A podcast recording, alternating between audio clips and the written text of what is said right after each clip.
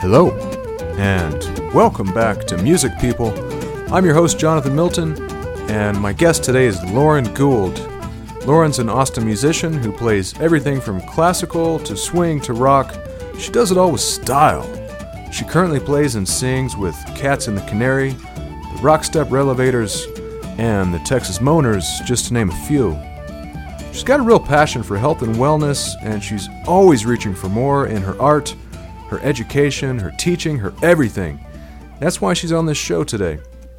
Lauren's been such a huge inspiration for me and countless others in the Austin scene and abroad. So I want you to hear what she has to say. Lauren, I'm really excited to be interviewing you today uh, because I really dig your music, and I'd love to know what got you into music in the first place. Oh, thank you so much. Um, thank you for the kind words. Uh, well, um, my dad is a musician, and uh, so I've I've been making music since I was probably three or four years old, just in the house with with my dad. I think I got my my first piano lessons when I was five, and I think I got a little half size guitar when I was, you know, five or six or something like that. And and I didn't have formal lessons on guitar, but my dad would just he'd just be like, "Let's jam," you know, and he'd just kind of show me casually a couple chords and be like, "Cool, we're just jamming," you know, and um, And you were into it at that age? I was or- into Yeah. it because it was, you know, I, I didn't do super well with the formal piano lessons, but, um, but I, I had a lot of like informal music in my life, which was really cool. Yeah. And, and a lot of just kind of, you know, laissez-faire kind of, you know, here's a piano, here's a guitar, here's an instrument, here's Just a tin whistle, you know, mess around with it. just mess around with it. So, Yeah. so growing up, there was always, you know, there was like a an attitude uh, of not really having barriers of entry, if that makes any sense, of not really necessarily putting these musical instruments on a pedestal of like, you know, Right.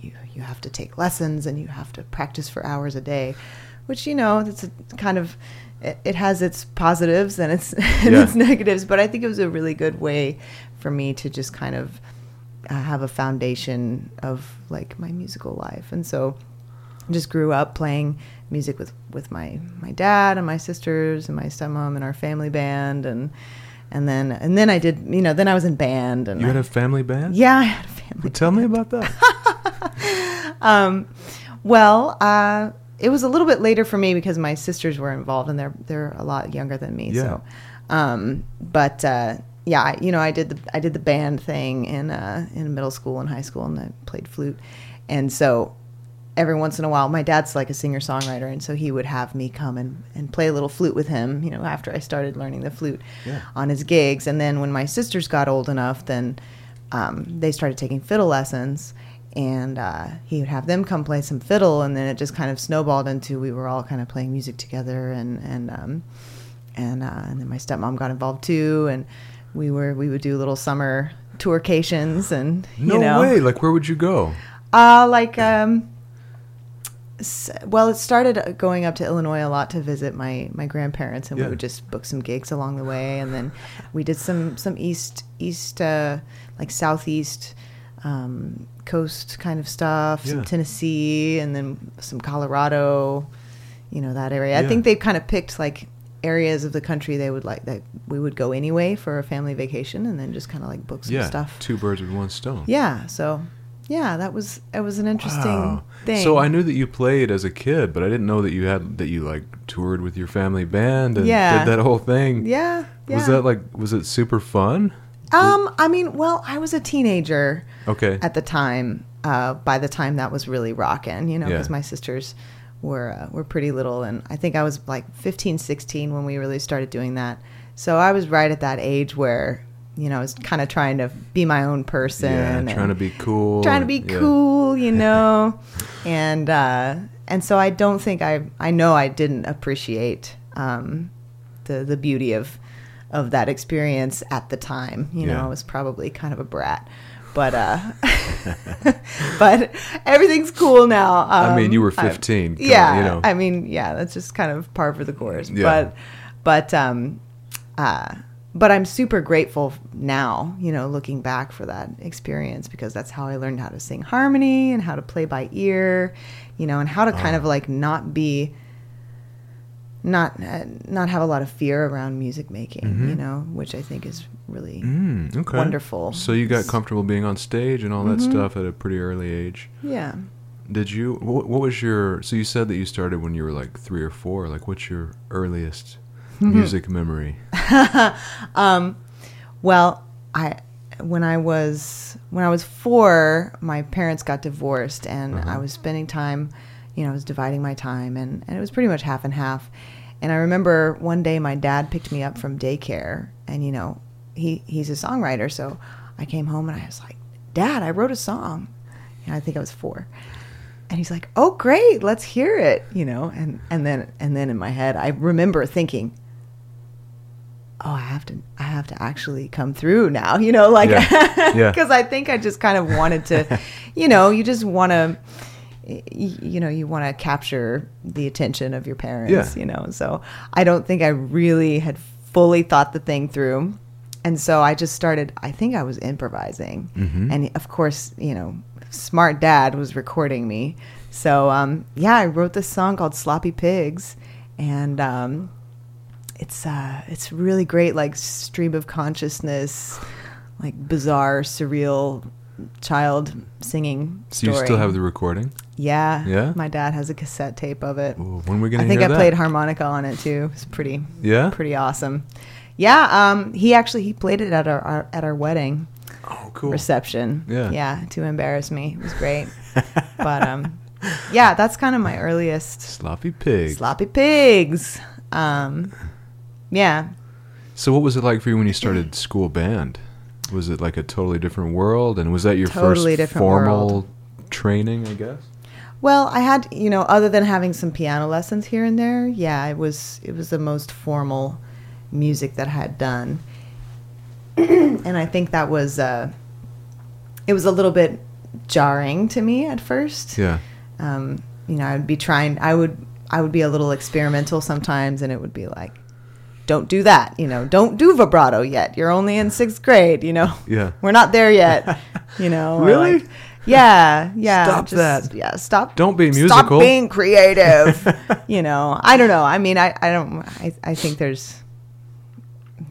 It's a it's an interesting world. The Yeah. the formal you Yeah. know band world. It's kind of like sports for music. Yes, it is. All the competition. And, yeah, Yeah. yeah. So It's very you know, regimented. Yeah, there's great things about it, and I'm super grateful for it. But Yeah. It's definitely a different world. I remember when I first started, I think it was fifth grade, and I was playing trumpet, and uh, that was when I first started reading music, and I got Mm. totally obsessed with. I was like, "Oh my god, you can read music!" You know, Whoa, that seems kind of uncommon. it- well, yeah, I was the I was a total nerd as a kid, you know, and I still am, but Really? but uh, yeah, so I got the little method book, you know. Yeah. was that sarcastic? No, not at all. Not at all. Hey, So takes I- one to know one. right. I got the method book. It was called like um, uh, I forget what it's called, but everybody has it when they start. the playing. Arban's thing. Mm, that doesn't ring a bell. Wow, that's the only like trumpet method book I can. Yeah. Well, it was like the like every instrument had the same. Oh, like the you know? essential elements. That one. the- that's yeah, it. that's the one we Essential elements. But Mhm. I don't know. I just I was like amazed that that you could write down music. You know. Yeah, Um. totally. Anyway, was that when you learned how to read music, or were you doing it already? Yeah, it was. Well, I had done some with my piano lessons, Yeah. but I never, I never did really all that well with it because I could, I could hear. I had, I had a pretty good ear, and so I would figure out the notes. You know, I'd use the the sheet music as a map to figure out what the notes were supposed to be, and then I would just use my ear after that. So I never got really good at sight reading because Right. I, I just, I just used the the sheet music to initially figure out the music, you know. But Yeah. um, yeah, I actually, I when I first realized the importance of reading music was when I was, um, I think I was about twelve, about the same time. Maybe I was starting band and stuff, and um, I really wanted to play Moonlight Sonata, um, and uh, and I was learning it by ear. Um, with the with the recording, and I would write. You know, we had the piano was on the other side of the room from the stereo, so I would run over to the stereo and play a couple seconds of it, and then like hum it as I was running back to the piano and find the notes. And I did that over and over and over again, and I just got like through maybe the first. I don't know. But I got I got pretty deep into it, but it just got too hard for me to hear. I just Yeah. couldn't you know, just got too complicated for for my ears. And so my dad took me to Alpha Sheet Music back in the day when it was still open, and uh, and he got me the uh, the sheet music, and Yeah. I came home and I had to write all the notes in. You know, and some of my I still have that book, and some of them I wrote in wrong, but but uh, and I learned it. and It took me like six months, but that was that was the first time I remember going like, this is why it's good to know how to read music Yeah. because sometimes things are just more Yeah. complicated than what you can hear. And, And did you play flute before band, or is that when you started? no, I started. Yeah, I started. how when- did you choose that? Started just because my mom played it when she was in high school, so we had one in the closet. Yeah. So I started on my mom's thirty-year-old Gemeinhardt. That that makes sense. yeah, yeah, it worked for me. Got me, got me going. So, um, well, so you've been doing music for your whole life, basically. What keeps you in it now? Like, what motivates you to keep going and pursuing it? Yeah. Um, I think I've been thinking about this a lot lately, actually, because I kind of a few years ago I had like a huge existential crisis and almost quit music, um, just because I felt like. Um, well, I was dealing with some depression, and I and I and I felt like I needed to be doing more to to help the world. You know, I just I just felt like I need to be making a more direct impact, a direct positive impact.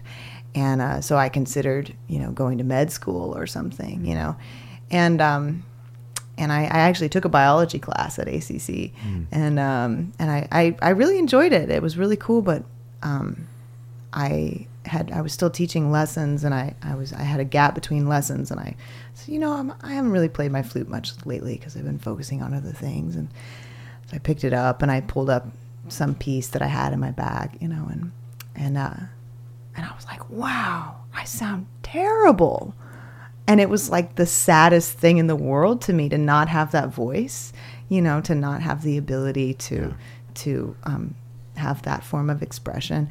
And I realized that I I needed that in my life, and I needed to be able to do it at a level that I felt good about my what I was communicating, and and so I I kind of recommitted, and then I realized shortly thereafter that we we are helping as musicians. You know, it is necessary. Yeah. It's it's really important to have art and music and all of these forms of expression that that heal people. I mean, it sounds cliche, but it's true, you know. Yeah. And uh, and so I started because you know I started performing more. Um, when I added the saxophone, I started playing for uh, a lot more dancers and kind of different crowds. And you know, people come up to you and they they tell you how how much it meant to them, you know, to hear your music or how much they were able to kind of let go of you know their day or, or whatever was bothering them or for that moment you know they were just present and to be able to give someone that experience and to have that experience yourself while you're playing is extremely powerful so Yeah. i think that's what keeps me in it Yeah. long answer That's great. That's great, and I can relate to so much of that.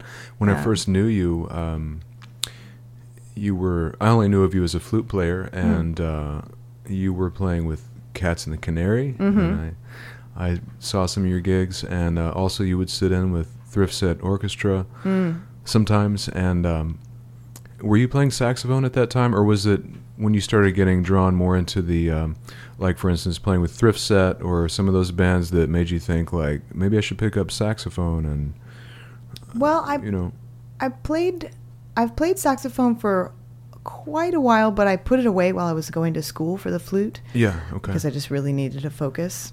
But um like I actually had uh, the first some of the first times Ryan and I were getting together. You know, almost 15 years ago, uh, we were Mm. getting together to play long tones on our saxophones. Oh yeah, start just That starting. was to like your learn. dates. Yeah, yeah. Let's That's get cool. together and play long tones. Yeah. So, um, uh, so I got back into it. I guess it was 2012 because I was I had joined. I had finished school. I needed to join a band where I was just able to completely cut loose, you know, and not be graded. You know, I was just Mm. I had just gotten out of that regimented classical, you know, academic environment, which I loved, but I was ready for something a little different. And I was playing piccolo in Minor Mishap, and we had three piccolo players, and like. You, you don't need three piccolo players, you know. And one of them's Joe fast. England, and Joe England is amazing. And Oh, you know, yeah, like yeah. he like he's the piccolo player for Minor Mishap. You Right. know, like um, so. Uh, it, eventually, I was like, I'm going to get my saxophone back out, and I got it out, and I, I went, I read through all the material f- uh, in the Mishap book. I was like, okay, I'm in, I'm doing this. So for the longest time, I was just playing saxophone in that context, Mhm. and um, and it wasn't really until we got back from Ireland, like in 2015, that I started getting more serious about the saxophone. And, Mhm. and and it was like I would the more saxophone I would play, the more opportunities I would get to play with these jazz bands that I was I was really wanting to get into that music. And I mean, it's just you know the flute is just not quite as conducive, especially when it's like a, a horn band. Yeah, it's not going to cut through. It doesn't cut yeah. through as much, and also just the tone of it. At least from my perspective, it feels really thin when you're Uh-huh. playing with a bunch of horns. Yeah. you know, you can't, you just can't reach reach in and grab a hold, you know, of your guts. Yeah. When you're, you know, like you can, but it's just it's just different. Yeah, you can't Like dig with- in the same way. Yeah. with the saxophone, you can really, you know, it's Yeah. just so satisfying.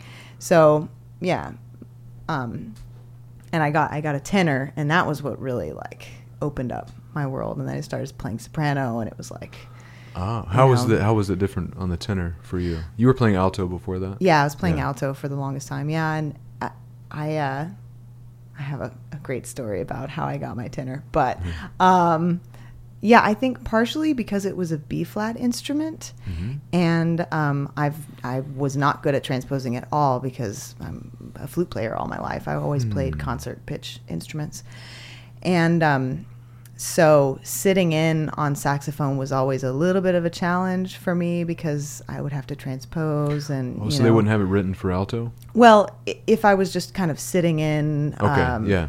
you know, Gotcha. but but I started subbing for Thrift Set because um, actually my first time subbing with Thrift Set, I was subbing for Jelly for for David Jellema, who's Uh-huh. who plays uh, cornet and clarinet. And I play neither of those instruments, but I they couldn't find anybody else to do the gig last minute, Yeah. and so I was like, well, I could play tenor It's in B and flat. soprano. Yeah. You know, it's in B flat, and because I had those B flat instruments, I was able to get in there, and um, and that kind of opened things up for me a little bit more because then it would be like, you know, I can play things with B flat parts, I can play clarinet parts on soprano, you know, which is you know it's it's a different sound, but it it's been working, and um, and yeah, and for me, the voice of the tenor was just a little bit more. I don't know. There there was something about it that really connected me with uh, a lot of the players that I love. You know, like Hmm. Lester Young and Coleman Hawkins Coleman, and that kind of thing. Um, Don Byas, he's one of my favorites. And so I started kind of learning all of that stuff, and that kind of helped pull me in. I just feel like with the the alto is so um, it's so forward. I don't know. It's it's so penetrating a sound. Mm, it's more of a Uh, pure yeah. sound, well, at least f- for me. Um, and so I like doing I like doing kind of the the more like Balkan style and the brass band music and stuff on alto because it's just so it's such a forward voice. Yeah. Whereas it's easier for me on tenor to get that more kind of intimate, smoky kind of sound. Yeah. You know. Okay. Yeah. Well, you mentioned Ireland, and Yeah. You- went there and did a, a degree in community music, right? Mhm. Uh, and well, I want to know what that was like for you, but also I want to ask you. Uh, I know that you're passionate about the whole concept of community music, Mhm. and why is that? And what does it mean to you? Yeah, that's the question. What is community music? Um, So, I guess the simplest ex- explanation is that it's engaging communities with music as a tool. So, um, engaging people, engaging their expression, um, and the the concept is that you know the the process is more important than the product. So, in some ways, you could say it's a philosophy. You know, it's a way of kind of moving through your life and your world as a musician. Um, that's the way I think of it. Uh, the way it was presented in school was really, uh, you know, workshop based. You know, um, here's how you can get people together who are in this you know group of society and get them to make music together and that's kind of Mm. that was kind of a lot of uh, of, So it's of more their about application organizing events or yeah organizing music making activities Okay. with groups of people that might not normally play music okay you know so i, I guess that's part of it is is um, encouraging people to make music like um, making music making more accessible for people not in a way that you're trying to get them to create this um, really polished product Mm. that they would present but for the act of making music Mhm. you know as a as a, as a connector between people, as a me- mode of ex- expression, um, all the things that music making is. Right. And um, but I think you can carry that into your philosophy as a performer as well, um, where you are. I mean, in, in every aspect of performance, maybe it's more tangible that you are trying to get people involved so that they feel like they're part of your show. Maybe it's just that you are presenting yourself with an energy that's more open. Mm. To me, that that philosophy kind of penetrates all aspects of being a musician, whether Mhm. I'm performing and I'm on a stage and the audience is out there, you know, and we're Yeah. not interacting. I'm still thinking about them and how I can make them feel like they're a part of what's happening, you know. Or sometimes it might be a more tangible thing, yeah but Yeah, well, I've always noticed that about your performances that you're Oh, you. very inclusive of the audience, and it's all there's no separation really. mm, thank you. And I feel comfortable talking to you guys and yelling things out when I'm at your shows because I know because you're giving off that energy, and that's also how I would define community music. Um, I was talking to Tim Kerr last week, Mhm. and he was talking about the uh, early days of the DIY movement and how Mm. that was kind of the whole ethos of that thing. It was Mm. like uh, look, yeah, we're up here playing, but uh, you guys are part of it too, Mhm. and they would inv- and they considered everything that was happening in the audience as part of the show as well. Mhm. And uh, his band at that time, the Big Boys, they would always say, "All right, now go start your own band," Mhm. you know. And it was like we're all one organism, you know. Yeah. And it was kind of um, maybe a, a reaction to how it was before that, where it's like you've got this band on stage that's elevated to this like godlike status, Mhm. you know, Mhm. and it's like okay, we're the audience over here, and they're up there, they're whatever you're thinking, I don't know, but um, yeah, but community music is kind of the opposite of that. It's like Mhm. we're all doing this together, so. Uh, that's cool. Thank you for that. Of Uh, course. um, so, what was it like in Ireland? And the the program there maybe was focused on something a little different from from uh, from your thinking or how you defined it. So, what was that like for you? So, I I think, as in terms of philosophy, we were on the same page with Mhm. with most of the the folks that, like our lecturers at at at UL, um, University of Limerick in in Ireland, um, and I think um, the interesting thing about being there is that there's no formal public music education. Like there's no music education in schools. And so by necessity, like if people are going to get music, they have to get it in this way. And so there's all these programs that people have have devised is more much more DIY kind of mu- music education over there. So um, so I was a part of this brass band project that went into a primary school, and we offered, um, you know, music theory, private lessons, and a little ensemble, um, and instruments they could also rent. Um, and we would go go to their school, and like it's kind of this little pop up brass band thing that we started, um, and uh, it's it's really different from the way it is here because everything is so formalized you know um, and so that's kind of almost it's it's almost like the only way they know is this community music kind Yeah. of concept of like well if if people are going to get music like we have to we have to make it happen for them and and it's not formal because it hasn't really been formalized if that makes any sense Yeah.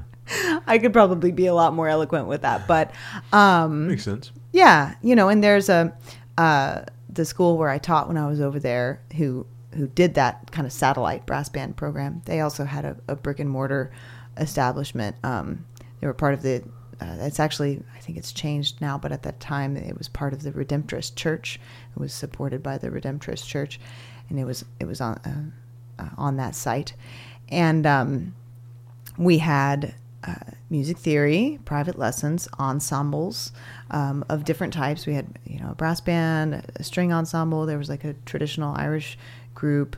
Um, there was, I think, there was a guitar ensemble. There was like a choir, and they were all ages. So you would have parents and kids, you know, in these little ensembles together and um, I helped a lot with the band program. And so you would have like you know the parents and the kids would each go to their respective private lessons or theory classes or whatever. And my theory class that I taught was I had people who were probably in their 70s and people who were in you know third or fourth grade That's all in my class you know and then they would all be in the band together. And we we we marched in the Patty's Day parade and the international band championships in which we won best local band hey Nice.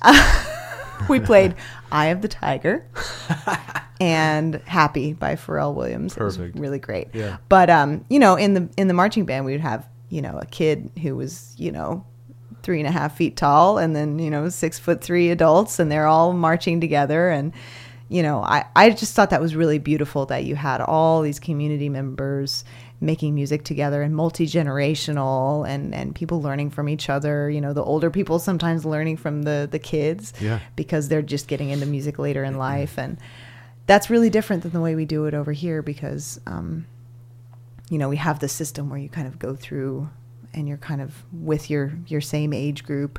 Um, so I, I really liked that aspect of the Yeah. way they do things Sort of shifting gears, but would you be willing to share uh, any personal struggle or, or obstacle that you've overcome in, in your life or in music or yeah however you want to answer that? Sure.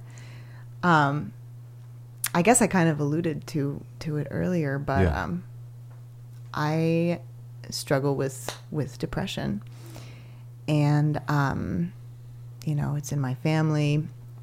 Something that I've been, you know, I've dealt with all my life in, in various ways, to varying degrees. And um, when I was living in Ireland, it got it got really really difficult um, for a lot of reasons. I think part of it is you know you you move to another country and you you know you kind of remove your support system that you've you've created your whole life. I mean, I lived in Austin all my life. Yeah. it was the first time I'd ever moved out of my own hometown, let alone to another country. So all of a sudden, I wasn't surrounded by my friends and my family and my music community and all of these things that I had built up over time.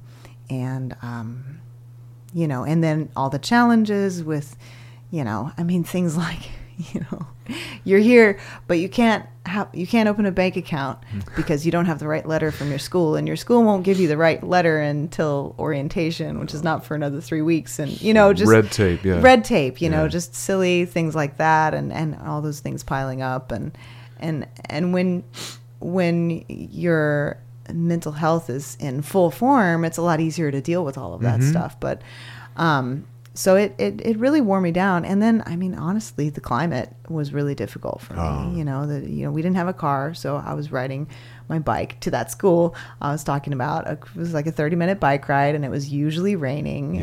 and usually, you know, sometimes hailing, and the wind was blowing, you know, and you just felt like life was just kind of, you know, punching you in the face. Not very much sunshine. Yeah. no, not enough sunshine, not enough vitamin. I was taking vitamin D supplements. I don't think it really helped, but yeah.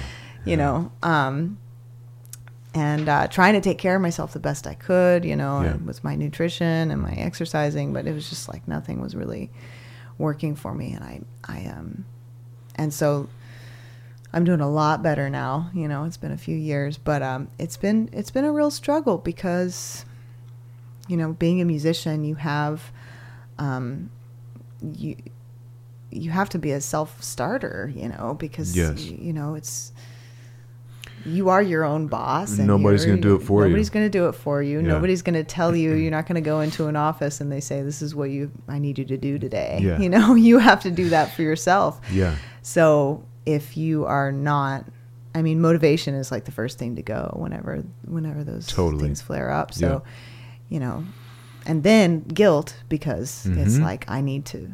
I, I have all these things I need to do because I need to keep working because I need to keep pushing my career forward and I have to practice and I have to, you know, Yeah.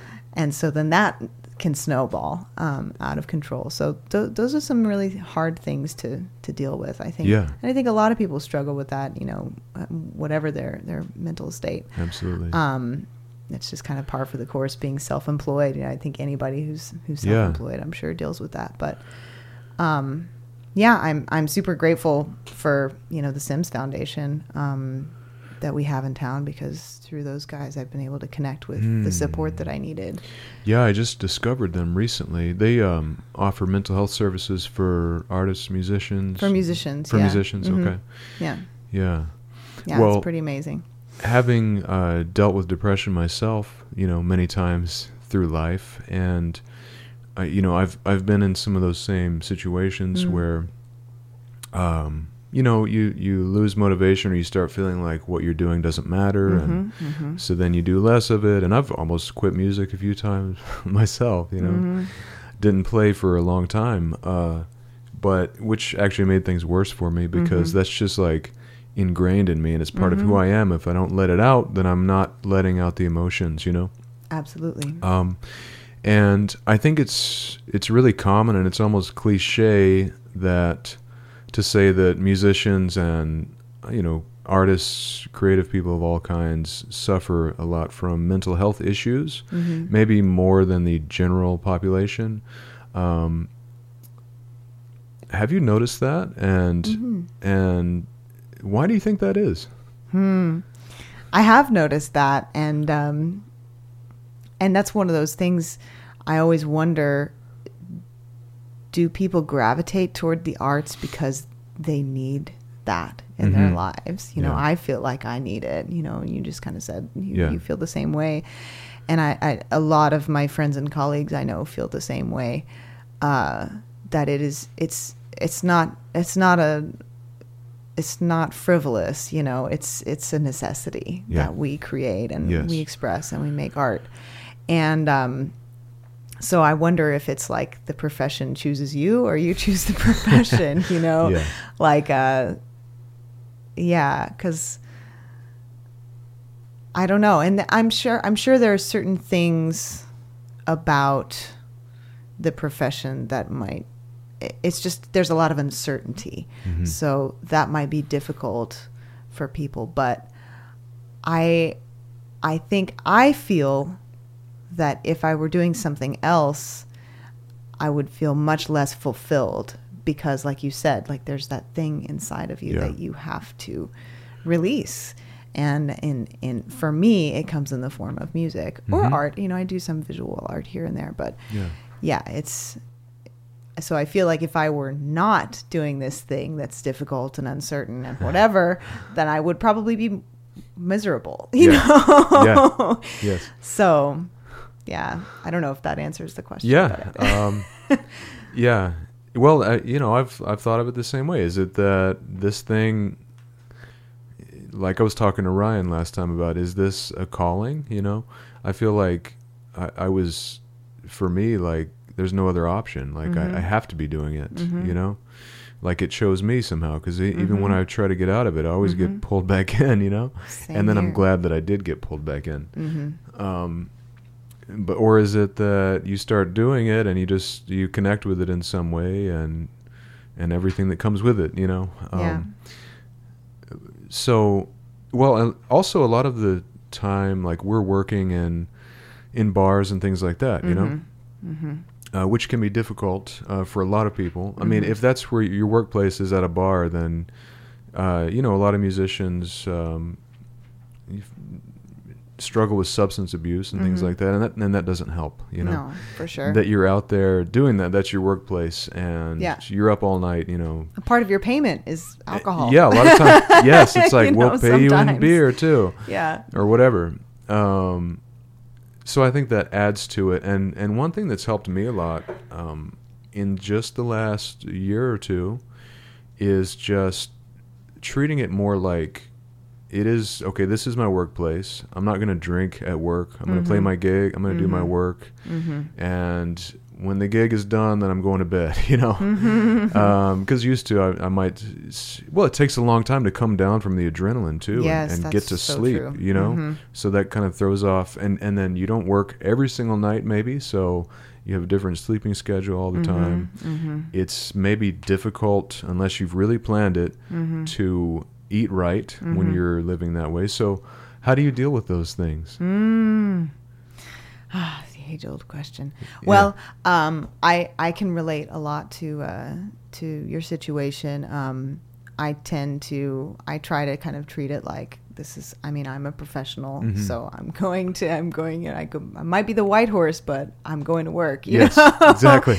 and um, and when I, I'm in, I'm in grad school right now, so when I during the semester I I'm not drinking at all on school nights because of the sleep because I have to go home and go right to sleep, and I notice that I just sleep better when I don't have Mhm. any alcohol in my system, and I I I really am a very moderate drinker any other time of my life. And right now it's summertime, so I might be, you know, a, a little bit more relaxed with that um, Yeah. attitude. But I, I, I never, I never um, go to the point where I feel like I, I'm having any sort of impairment in my Right. ability to do my job. Um, so uh, yeah, it's it's hard to keep your sleep schedule and your eating schedule kind of at a reasonable level of predictability. Um, but uh, actually, while we were in Ireland, Ryan and I started this routine uh, of cooking this particular meal that is healthy and delicious to us and easy for us to make. And we kind of made the system where he chops and I cook and. Uh, and we've been e- eating almost the same dinner for like the last four years. wow what is it um, we have we make a at the beginning of the week we make like a big um, roast of of uh, root vegetables and sweet potatoes Yeah. and carrots and we throw some apples in there. It's delicious, and uh, a ginger, fresh ginger, turmeric, and garlic chopped up together, uh, cinnamon, nutmeg, um, some coconut oil. Bake it, and then we have that big pan of that you know throughout the week that we can eat on and then uh, and then we have a greens mix that we make that's it's seasonal you know it's Yeah. but usually includes like broccoli brussels sprouts um, some squash some some peppers um, and also that that ginger turmeric um, garlic mix um, that we just make a big thing of that in a food processor at the beginning of the week also so we have kind of like our own little Yeah. blend of of uh, aromatics, and um, and also ginger, turmeric, garlic, natural anti-inflammatories. You know, uh, garlic's a natural antibiotic. Um, so we're trying to incorporate all of these Mm. things into our daily diet that can you know that, that help. yeah Um, and uh, and then fried egg, and that's like our that's like our go-to. Fantastic. And we vary it every once in a while, but it's nice to have a system that helps us a lot when we're like, cool, we got to get ready for the gig, we got to make dinner, you know, and it's like we know what we're going to make, Yeah. we know what our routine is I'm so grateful for Ryan because while I'm in school, he's been doing the chopping and the cooking. Oh, it's amazing. um, yeah. Uh, and you know how it's going to make you feel after you eat yeah, it? exactly. Yeah. So that that helps take some of the unpredictability out of Mm, it. Yeah. yeah. yeah. knowing how it's going to make you feel too. That's a good point because Yeah. yeah, like I, if, if I'm like, cool, I'm just gonna grab a pizza or something, you know, I'm gonna get in the middle of the gig and be like, Yes, uh, you're not I going to feel, so good. Yeah. yeah, like yeah, you need food is supposed to be fuel, you know. Yes. So yeah, you want it to to power you up for the gig, not to uh, Right. weigh you down. Yeah. Well, I I just recently, you know, in this same time period, last year or two, have been thinking of playing gigs as like it's we're not just playing music, but we're doing a physical act. Absolutely. It's you know it's it's similar to like playing sports. Like you're you're using your body, yeah. hmm um, and it, you're burning lots of calories while you're Mhm. up there, both with your Mhm. brain and with the rest of your body. Totally. Um, so I definitely try like plan ahead now and try to fuel Mhm. up for that so that I don't end Mhm. up eating something like stupid like a hamburger or whatever Yeah. Right. uh, before a gig or after the gig when I'm already like so exhausted that I should have eaten hours ago, which I used to do that all the time, yes, us too. you know, and uh, uh, one of the biggest changes for me was doing a system like you, but it's for my breakfast. Mm. I eat the same thing for breakfast and have maybe for a year now. Mm, mhm. Um, but I used to be really anti planning meals. Mhm. I don't know why I had this mental block about it, but I was like, no, I want to like just, you know, whatever I want at the moment. I, I Mhm. want to go for that. If I plan ahead, then I'm gonna eliminate the, uh, you know, the whole possibility for Like Spontaneity. Spontaneity, whatever. like being creative, whatever. But I can be more creative if I can remove that one decision Mhm. every day. You know. Totally. So that's one decision removed. I'm eating something that I know is going to make me feel really good and give Yeah. me energy, and Absolutely. so I, I perform way better now just because of that and Mhm. planning, uh, and definitely eating before Mhm. the gig something really yes. healthy. You know, Before it's so much better. I mean, just yeah, because then, I mean, your brain function is not as good if you're if you're. I almost said sleep deprived. That's true too. Yeah. But if you if you if you don't have you know the nutrition, and then and then eating late at night, and then oftentimes you know you get off the gig and you're like, cool, I'll just grab some tacos from the taco truck, you know, whatever. Yep. It's just yeah. yeah. Um, have you had any realization or uh, some big shift in your life ever that's changed your outlook or the way that you view things musically or uh, just in the way that you you know view the world and do life Yes, I would definitely say so. Probably multiple times. Um, I mean, uh, the I mean the the biggest initial one I can think of like several kind of moments that are like like pinnacles or um, landmarks. yeah You know, of like ah, cool, fork in the road here. You know, um, but uh, uh, the the first one that really comes to mind is is uh, when I first met my husband Ryan and um, uh, Erik Hokkanen, J.D. Pendley, John Doyle, that crowd of people. They were the first people that I had met that made their living just as performing musicians. And I didn't even, and also they were the first people that I met that were playing early jazz and swing stuff, you know, live now.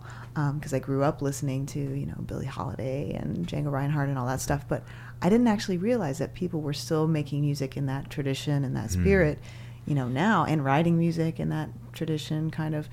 Um, and so when I met all of those people, it, it was a big realization for me that like, oh, this is possible. I didn't even know that you could make your living. You know, I mean, I grew up, I was raised by a musician, you know, but he was he was a music teacher. Um, he's retired now, but uh, he he taught elementary music. Um, and so I always just was like, well, you can make music your life, but you got to teach or you got to have some other thing you know so that was a big that was a big kind of life changing thing just meeting that crowd of people and like discovering this whole world of people that have have been able to make their living as performing musicians you know that it, to me it was kind of always like it was like you either play music on the side and have some day job or you're famous Yeah. and you make a lot of money playing music. Nothing you in know, between, nothing yeah. in between. You know, of course, I was like 18 when I met these people, so I, I might have been a little bit naive, but uh, but that was really that was a really big moment for me. It was, you know, a big realization. You know, Huh. Yeah. What was it about them? Was it probably not just that they do that for a living, but was it something about their whole vibe or Yeah, Yeah. definitely, definitely. I mean, yeah, because that, that realizing that that was what they did for a living was kind of an, an afterthought. Um, Yeah. I'm glad you asked that actually because it really, it was really the the spirit that they brought to the Mhm. music that that drew me to come back every week and go and hear them. We called it Tuesday Night Church. My friends and I would Yeah. go to Flipnotics every Tuesday and listen to those guys because they were playing music at such a high level and with so much energy and so much fire and passion and spirit. I don't think I had ever experienced that before. And um and and it's kind of like what we were talking about before with like there's this need to make music, you know? It's like I feel like they probably feel the same way that we do about like this is like yeah it's a choice to be a musician for a living but in some ways you you just you have It's to do kind it. of like you have that thing inside you you know? I, I know i've talked i've talked to john doyle about it before you Yeah. know? It's like you need you need that you know? Um and uh, they play like like they need it. You know they play like this is it's life this or is breathing. Yeah. This is this is yeah, this is life, and um, and it's a beautiful thing to witness, and it's an inspiring thing to witness. And Yeah. when I was doing my undergrad, I would I would go on Tuesday and I would catch the first set, and then on the set break I would go to my practice space and practice because it was like so inspiring. yeah, yeah? I was like, cool, I got to go shed now. Yeah. You know? totally. Yeah. So, you know. yeah. Yeah. I love that. Yeah. Yeah, I love that when you see someone play like that and it just makes you want to go home and play and practice. Yeah. Mm-hmm. And so that's how you met your husband, right? Mm-hmm. Ryan. At that at one of those gigs or at Flipnotics. Yeah. Yeah? I mean, we we had met once before that, and uh, it took me a minute to put it together that that that was where I knew he I knew we'd met before, but I was too shy to talk to him for. I think it was almost a year. I was Oh. going every week, and Yeah. yeah, yeah, wow. That's amazing. yeah. This is a long time ago. Yeah. it was just like 3 or 4 years ago, right? Oh yeah, no, totally. yeah. So I'm only I- 22. I first met you um, through Irish music. Yeah. Um, what drew you into that? What do you like about that music? Oh gosh. Well, my first introduction to that music is actually because of my dad. My dad Oh, would, really? um, yeah, we listened to the Chieftains and the and the Waterboys and Yeah. um, and uh, I can't remember who else we had in rotation, but mainly it was Chieftains for like traditional Irish stuff. Mhm. And uh, he brought me home a tin whistle one day, and uh, we must have been on it. My dad went through all these different kind of phases. He still, you know, it's like he's listening to a lot of Irish music, or listening to a lot of blues, or listening to a lot whatever. And so he must have been he was he was on an Irish music kick, and he he brought home uh, a tin whistle and was just like, "Here, I brought you this. You play flute, surely you can play this." Yeah. you know, which is that cool attitude of like, "Here's an instrument, do something with it." Yeah. You know, and I had no idea like how virtuosic tin whistle playing can be. You know, Right. I was just like, "Cool, yeah, I can toot a melody on this thing." You Yeah. know, and so I started playing. Um, uh, with that, with the family band as well, I would play a little tin whistle on tunes here and there. But and it was a little bit more like a kind of like Appalachian style kind of Yeah. because that that was kind of a little bit of the vibe of the, of that music. It wasn't really traditional Irish, but you know, really, I got more into it when through hanging out with Ryan because I, it had always just been kind of a casual fascination when I was younger. But um, then learning that Ryan played pipes and he kind of introduced me to a bunch of the other uh, the other music to like Planxty and Bothy Band, Oh, all, nice. all those guys and Yeah. stuff, and and um, yeah, so I that opened me up to a lot of the amazing stuff there Yeah. out there. There's so many great musicians there. Uh, it's it blows my mind still to this when I go go to visit. You know, Mm-hmm. I just can't believe the standard of musicianship just uh, amongst regular people. You know, people Yeah, that don't even make their they don't even do it for a, a living. You know, No, I know. Uh, it's, so different from here. totally. What do you have any insight into why that is? Having worked in the schools there and and done that whole thing you did. Well, I think I think part part of it is a cultural thing. Yeah. That music is just so intertwined with their culture. I mean, people people sing together still. You Mhm. know, I remember this one uh, when we were vis- visiting.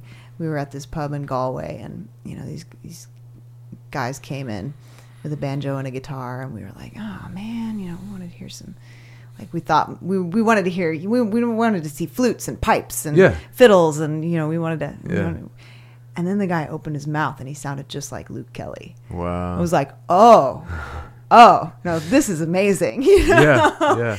And he was singing, and nobody in the bar was paying attention. You know, it was Mm. like a bunch of tracker knackers. You know, like a bunch of bunch of, um, we would like, we would call them maybe like, uh, I don't know, jocks, Yeah. whatever, in the bar. And he comes around to the chorus of the tune he's singing, and everybody turns around and starts belting out the chorus and singing, singing along. Like all these people I thought weren't even listening. You Yeah. know? And that was a moment Ryan and I were like, This is different. this is different. Yeah. yeah. Like I, I, I don't think there maybe sometimes at at sports functions people will sing together in the Mm. states. You know, Mhm. like I don't know, take me out to the Hmm. ball game, the national anthem. I don't know. There aren't as many times when people just randomly sing together here. yeah. you It's a little more uh, repressed, I guess. you Yeah. know? There's a lot more people that think I can't sing. Yeah. You or know. you have to be a professional to do it or something. Mhm. Yeah. And there's some of that over there too, but Yeah. um but yeah i just think the music is really interwoven in the culture Yeah. and then and then we were talking to some people we met over there about the the Comhaltas system hmm uh, and i think that really contributes to the high level of musicianship as well like anybody who participates in that um, kind of system uh, because you have like you know you have your lesson and then you're immediately playing with other people Right. like after after everybody has their lessons and then they go and, and they have group you know a session with all of their fellow students Yeah. you know and you're just playing with other people kind of from the get-go and i think that's not something we have as much here. That's something that i've been trying to to cultivate more in, in the work Yeah. that i'm doing is just more group stuff where people can make music together but in a supportive environment where they're maybe not out in public or feeling like you know there's a lot of pressure on them to sound good. It's like a it's like a it's like a supported guided jam session kind of, you know, yeah. in a way of like we don't like- have that here. Yeah. Yeah, so least not that I know of. yeah, I've been trying to I've been trying to where I, I have these applied music classes that I do where we, we get together and we like talk about a Oh. concept, work on a concept, and then we do it and then we play, you know, and we kind of try to apply whatever it is that we're working on to actual mu- music cool. making. And, Yeah. and some of the people who have been coming to my classes, like one person in particular, he would say, he said, "I will never perform. I will never play on stage." And now he's he's he's he's played with the jug band. He's played. He sings in a choir now. You know, Yeah. like he plays with this other little brass band. You know, it's like Amazing. it's so cool. And people, I think it's because we don't have that intermediate step of like being able to apply the things you're maybe learning in your private lessons Mhm.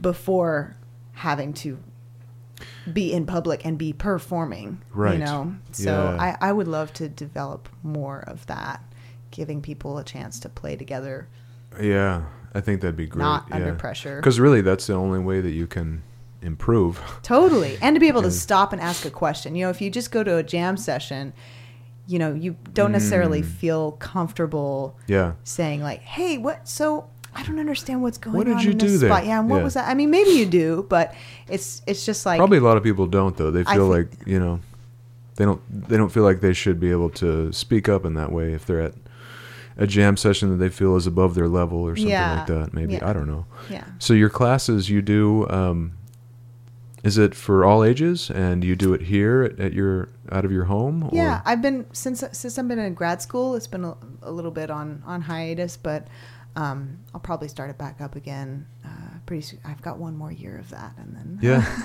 then I'm going to be really ramping up that stuff. But um, yeah, we we did it. We did it at the house.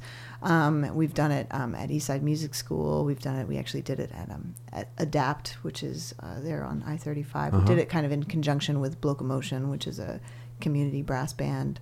Um, we've done it in kind of some different ways, but uh, it's I I've always uh, presented it as all ages, but typically I get a lot of adults. Mm-hmm. Um, and then I, I've I've had some teenagers through adults.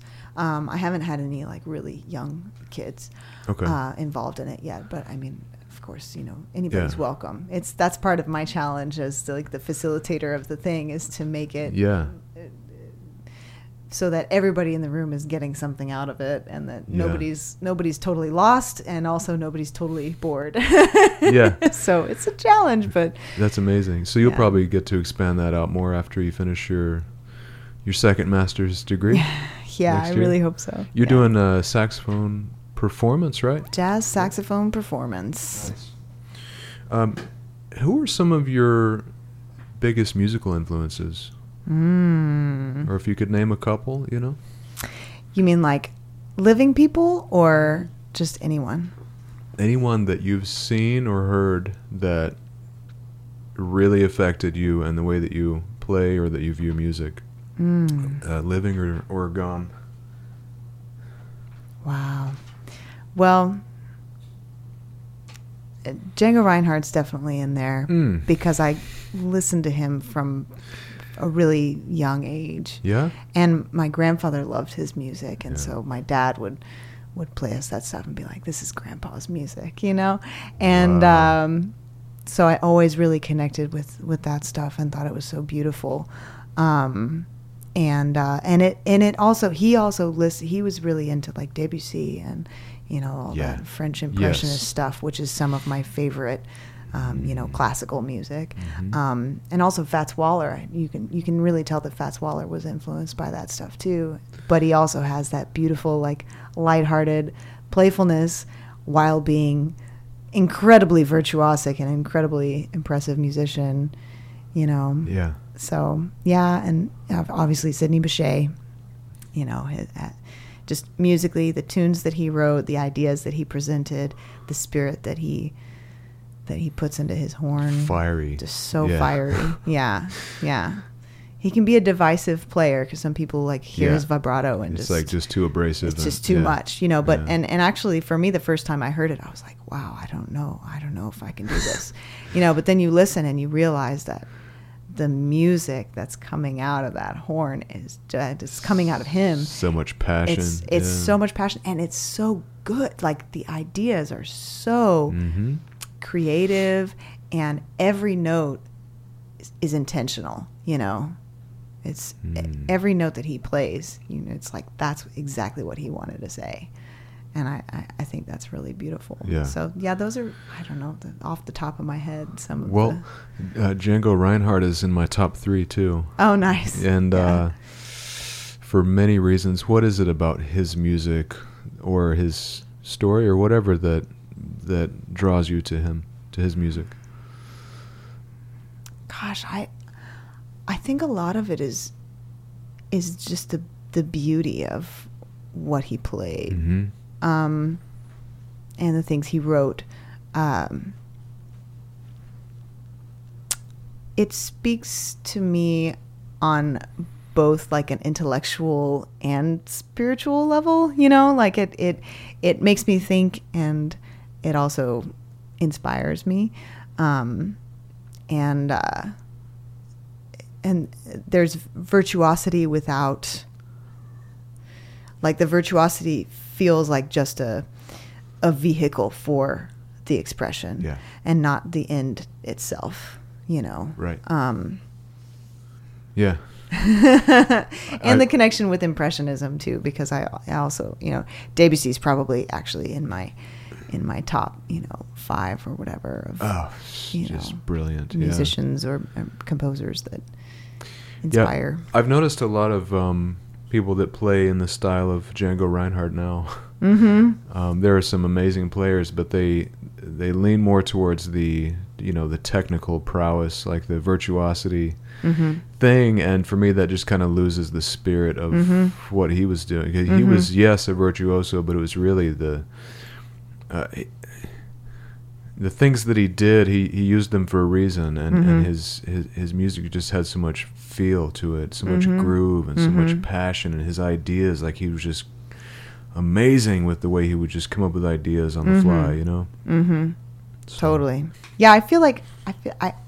Unfortunately, Dave Biller doesn't really do the the Django thing anymore. Uh, Dave Biller. but yeah, you know Dave. no, Oh man, he's one of my favorite musicians. Oh. Um, but he actually he and Ryan used to have a band uh, with with Ben Saffer and uh, and uh, Jeff Seaver and I guess Anthony Locke was in in the band too uh, called Le Niglo.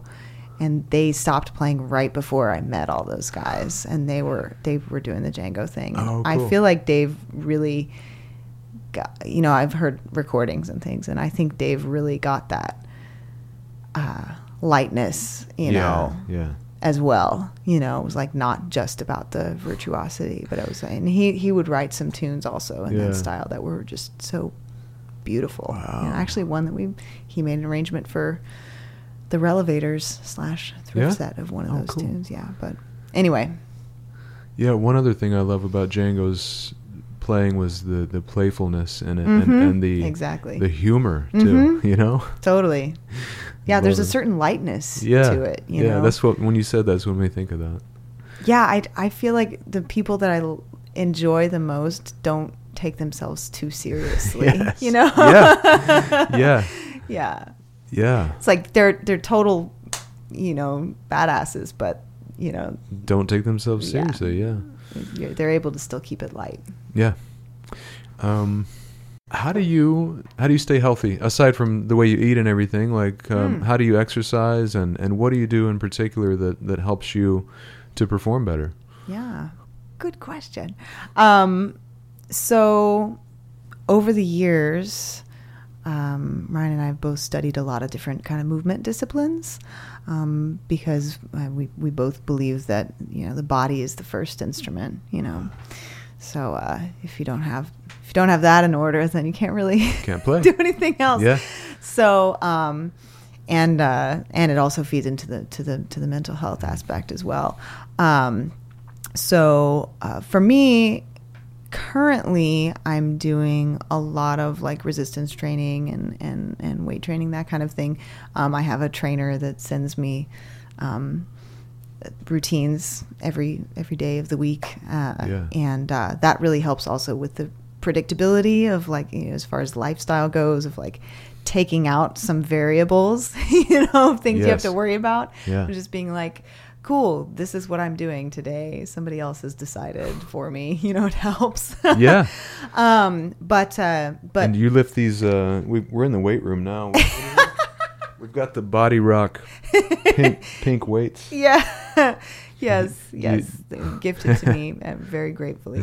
Um, yeah. Yeah. Totally. Um, and uh, but but all of that stuff is grounded in a foundation of uh, of body awareness. Yeah. Uh, that's kind of a blend of Alexander technique and jujitsu and um, yoga and you know, just a general kind of body awareness, um, somatic awareness. I'm, I'm, I'm really interested in the idea of, of embodiment and, uh, and somatic awareness and, and, and how that affects us as musicians and, and as we go through the world. That, you know, the, the mind body is like post Cartesian thinking, you know, like the mind, mind and body are not two separate things. Yeah. You know, it's it's it's all connected, man. It is. You know, but uh, but it, re- it really really is, and um, and so um, like studying Alexander technique, for instance,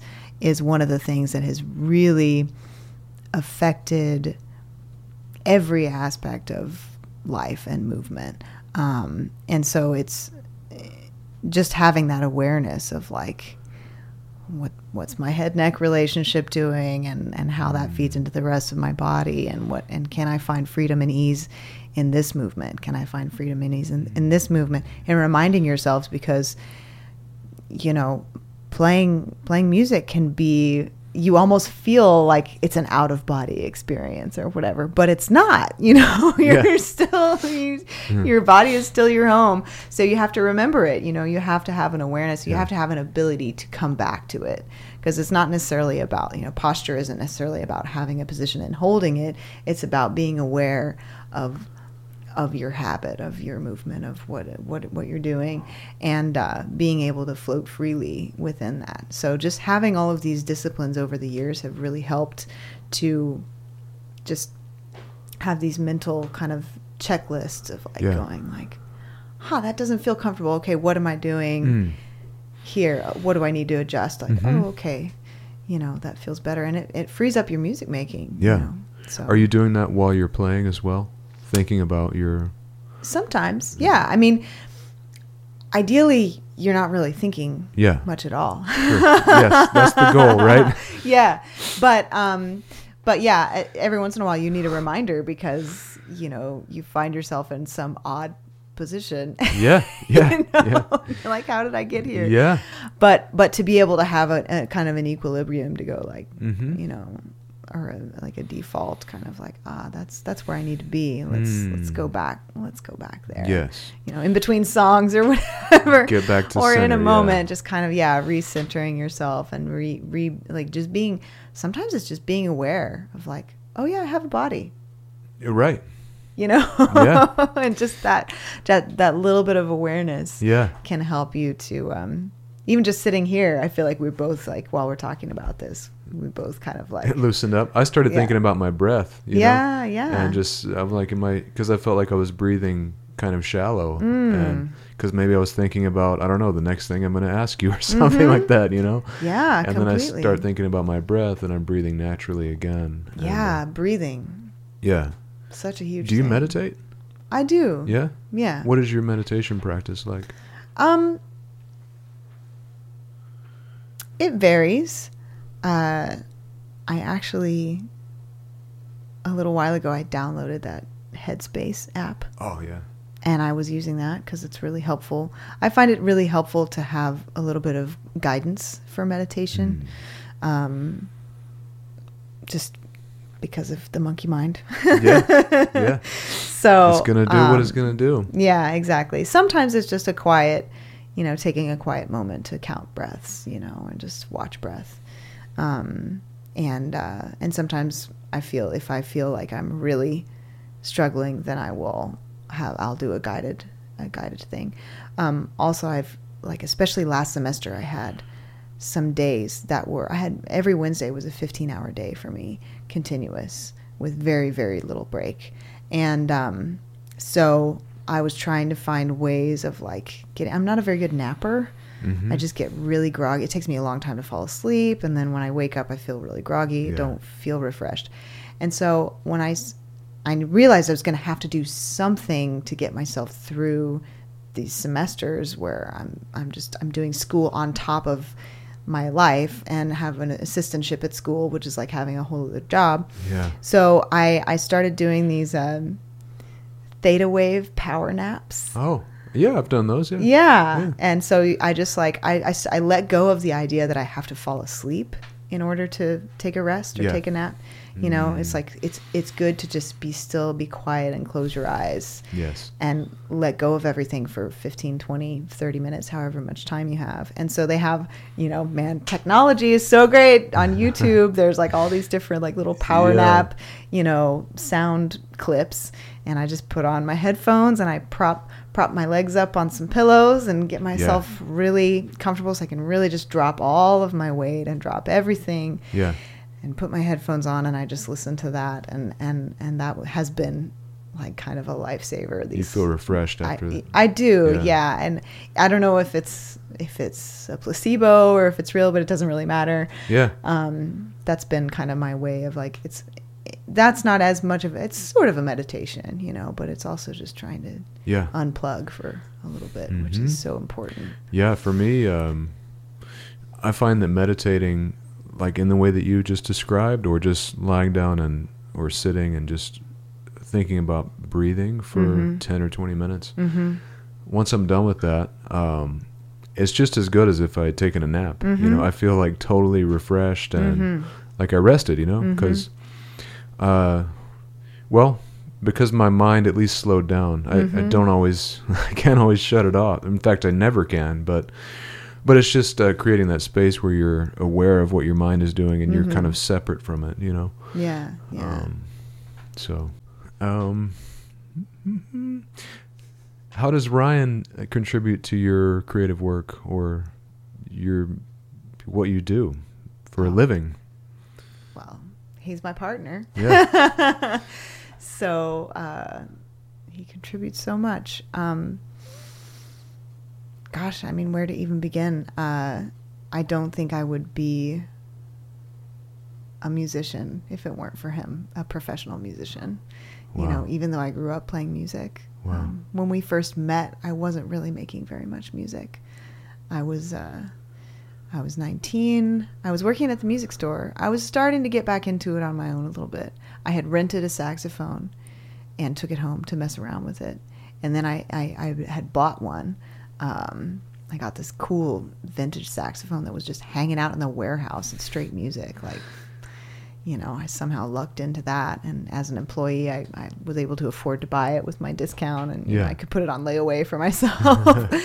but, um, so anyway, uh, yeah, Ryan came along and he was just so encouraging to me without pushing me, you know, but just there was never a question of whether or not I could play music. It was just like, of course you would play music, you know?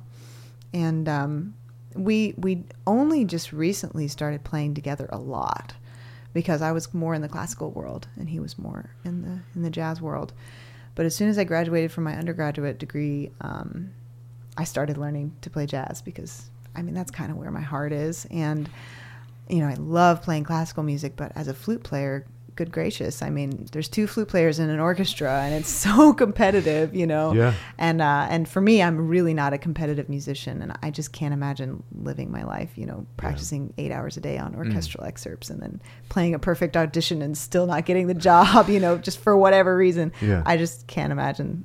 I, much props to the people who live that life because it's a beautiful thing. But uh, yeah, I play I play music with Ryan many nights a week now, which is really really cool. Um, also being busy, you know, being able to see each other at least on gigs. You know, we drive to the gig together, we make we have dinner together, and um, it gives us some time to spend even when things are really really hectic and and um, yeah, he's just he is so incredibly supportive and um, encouraging, and I mean, goodness, like when I'm in school, he makes the dinner. He makes me coffee in the morning, even though he hates coffee. Yeah. You know, it's it's um, yeah. I, I can't really say enough about Yeah. how much he brings to my life. Amazing. What would you say to someone that's um, that wants to pursue music and maybe wants to do it for a living or to live a creative life in that way, but feels like maybe it's a stupid thing to do, Mm. uh, you know? But it's it's really in their heart, and they want to they want to go for it. Maybe they have people in their lives that are telling them it's dumb. Well, I would say definitely don't listen to those people. Yeah. um, I like that you answer. Yeah, yeah. I mean, if that's what you want to do and you're committed to it and it's in your heart, I, I mean, I say do it because we need more. We need that. The Mm. world needs that, Mm-hmm. you know, and more people that are doing something from such an authentic place Yeah. you know that's i think that's part of the beauty of, of, of being music makers is that i mean we we can really say things from a really authentic place you know and we need more of that in this world Yeah. you know and um and so i would say you know just being aware that it's not the easiest thing to do Mm-hmm. there are a lot of challenges um, but it is very very doable Yeah. you know it's totally doable you just have to you have to you have to be willing to sacrifice certain things you know you have to be willing to live a lifestyle that's frugal you know Um, at least you know until you make your first million. But uh, kidding. um, no, you know you have to be willing to live within your means. Yeah. You know, um, and uh, you have to spend a lot of time working on your craft, Mhm. and you have to spend a lot of time working on your professionalism. You know, yourself as a as a business. You know, which is not something we're all naturally good at Yes. especially as creatives. I think not to make generalizations, but Well, it's true. you know, Yeah. generalizations become that way for a reason. Yeah. Um, yeah, and I think, I think just being aware of like everything that that goes into that hmm just helps. You know, I would. There are certain times in my life that I think like, man, I wish somebody would have told me it was going to be this way. Yeah. you know, maybe that would have made it easier, but maybe not. I mean, maybe those are lessons you have to learn for yourself. I don't know, but.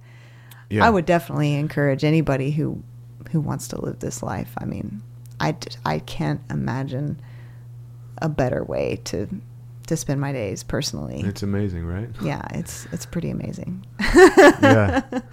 I um one of the biggest things that's helped me is to focus more on like the business side of things Mhm. and really taking it seriously and really you know accounting for everything and and, t- and treating it like it is a business Mhm. and um which you know was pretty much against my nature Mhm. for a long time so I had to kind of force that um but I'm able to make better decisions now because of it and to Yeah. plan better and to uh like you said, you were talking about being frugal. Mhm. Um, I have a, a better view of what I what I need to do and where I should save and and where I Mhm. should spend because Mhm. I spend more time on looking at it. You know, looking at the and and seeing that I'm making progress or Mhm. not. What do I need to change? And Mhm. I feel like now it's actually easier to be a musician than it was maybe 20 years ago.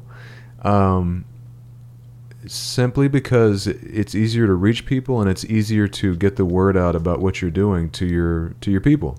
Yeah. Um, and there's also a lot more ways to make money online and things like that. Have you noticed that, or does it seem like it's like there's more opportunity now for the non-megastar to make a living at in music? I think you could probably look at it either way. I mean, I don't know. It depends, you know, because now recorded music, it's so hard to figure out how to monetize that with all the streaming, Oh, you know, yeah. and all that. I think you could look at it that way, but also from the the perspective of like, there's so much more. Um, there's so many more platforms to share what you're doing. So in that way, it's great. For me personally, I make most of my living from performing Right. um, and not from uh, recorded stuff. I was making my living through mostly teaching lessons for about 11 years.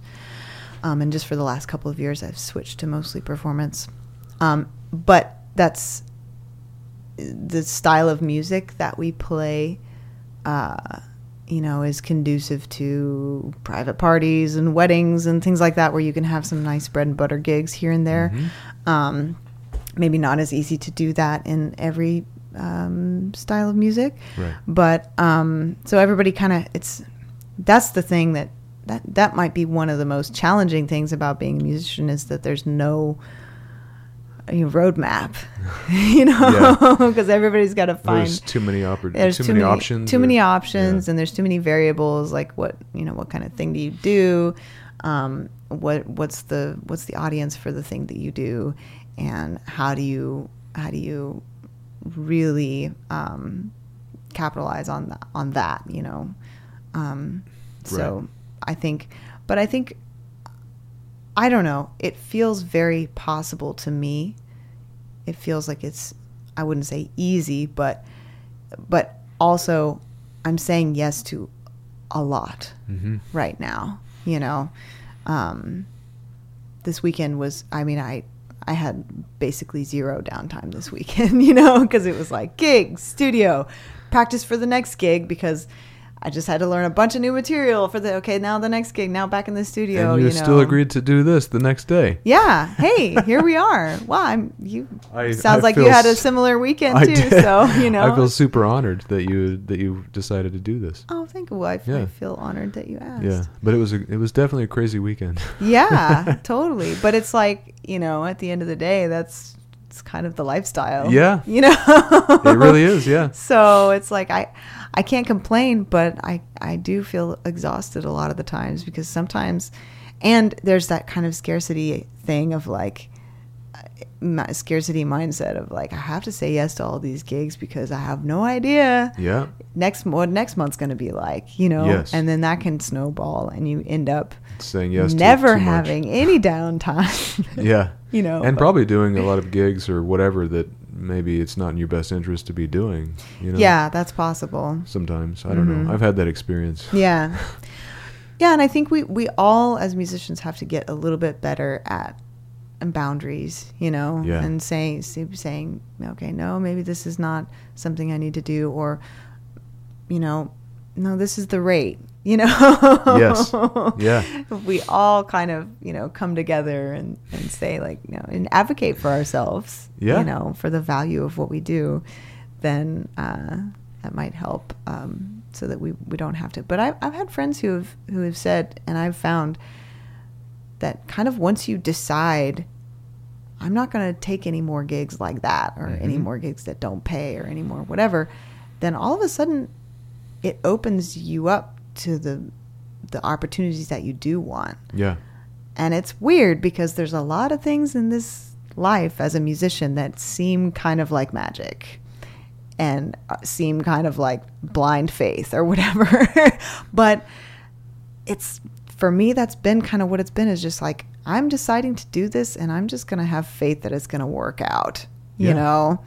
And uh and just believe that it's going to work out. Mhm. And it seems and it's I mean like I've even had, you know, like a financial advisor look at my finances and be like, "I honestly can't tell you how this works." like how are you not starving Yeah. but i seriously don't want for anything i Yeah. feel like i like i'm never worried about paying the mortgage or having food on the table or any of that stuff it's Hmm. just it's like it, it just works out but if you look at it on paper it doesn't really make any sense Yeah. so there's just a lot i feel in this lifestyle i don't know if you find it. I this, agree with that. Yeah. I, and I it's feel like it works out somehow somehow yeah i can tell you a story about that i, I think a lot of it is um, it's on a spiritual level and I, I know that word gets overused Mm-hmm. and thrown around but i just mean like the way that you're like believing that that uh, so you set your intention and and then you, Mm-hmm. you just believe that it's going to work out somehow you know that you need to do this thing Mm-hmm.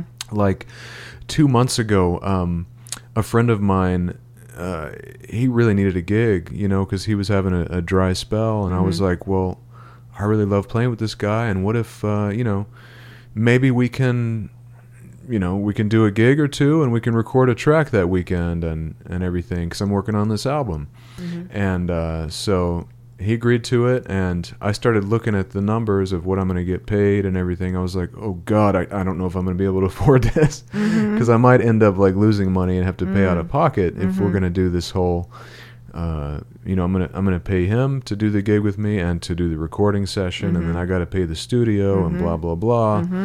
And I had this moment of fear, and then I was like, nope, I'm gonna figure out how to make this work. It's gonna happen one way or another. And so the day came, and sure enough, uh, the gig was it went really well. I got paid. Uh, you know whatever the pay was from the venue but i also made a ton of money in tips that night and sold a bunch of cds too and made like all this extra money. And i made actually enough money to cover uh, you know to cover paying him to do the recording session to pay the studio and uh, over the course of that weekend and to pay to myself at, in the end you know? So i made Hey. money that weekend. There you go. Whereas, you know, I didn't know for sure if I was going to even be able to pay for all of it. Like I was going to have to pay out of pocket. But I Right. made money that weekend. you Yeah. know? Um, it, it's it, like you said, it was kind of like a magical thing. You know, it was Yeah. like, why did I get all these tips and sell all these CDs way above and beyond what I normally do in this little pub? You know? Yeah, but you know what? You know what the magical thing about it is? It's that you've done the work to be a good musician. Mm. So the the thing you're you're presenting at the end of the day is something that people want to hear Mhm. and something that people like and something that moves people to go I want to take this home with me and listen to it again, you know? And it's like so in a way it's magical, but in a way it's also like you just you do the work to Yeah. make your craft as as good as it can possibly be you know Yeah. like you you do the work to be able to express what you want to express and if you do that then people see that and they notice that and they Mm. and and they value it you know it's like you could do all of these great business things and and then you know not work on the music and then at the end of the day you're like why am i you know Yeah. and of course it doesn't always work out that way sometimes you do Right. do the work and you do all the stuff and sometimes it doesn't work out but then it's almost like there's always something else that comes Yeah, comes around right. and like fills in the gaps for for that stuff Yeah, thanks for that reminder. It's it's so easy to forget that, isn't it? it is That well i was just you deserve this. Yes, you know? well, because that's I don't know if you I I definitely have that you know imposter syndrome Yeah. thing all Yeah. the time of like why would anybody want you know like I get bogged down in the like okay I'm putting the, together this show or I'm doing this thing and like I really hope it works out and yeah. you know and it's like no you do have something to share that people want to hear you Yeah. know Yeah. and it's hard sometimes it takes somebody else yeah. saying that We like just got to keep reminding each other. we do yeah yeah yeah That's for amazing. sure This has been really great, Lauryn. I, I Oh, really thank you. appreciate you. taking the time for this. Of course. I And, appreciate uh, you as well. This has been a really fantastic conversation. I learned a whole lot from you, so thank you. Thank you. Um, where can we find you online? And, you know, your gigs, your projects, your applied music classes, how can people find you? Well, I do have a website, uh, lauryngould.com, L A U R Y N, um, G O U L D.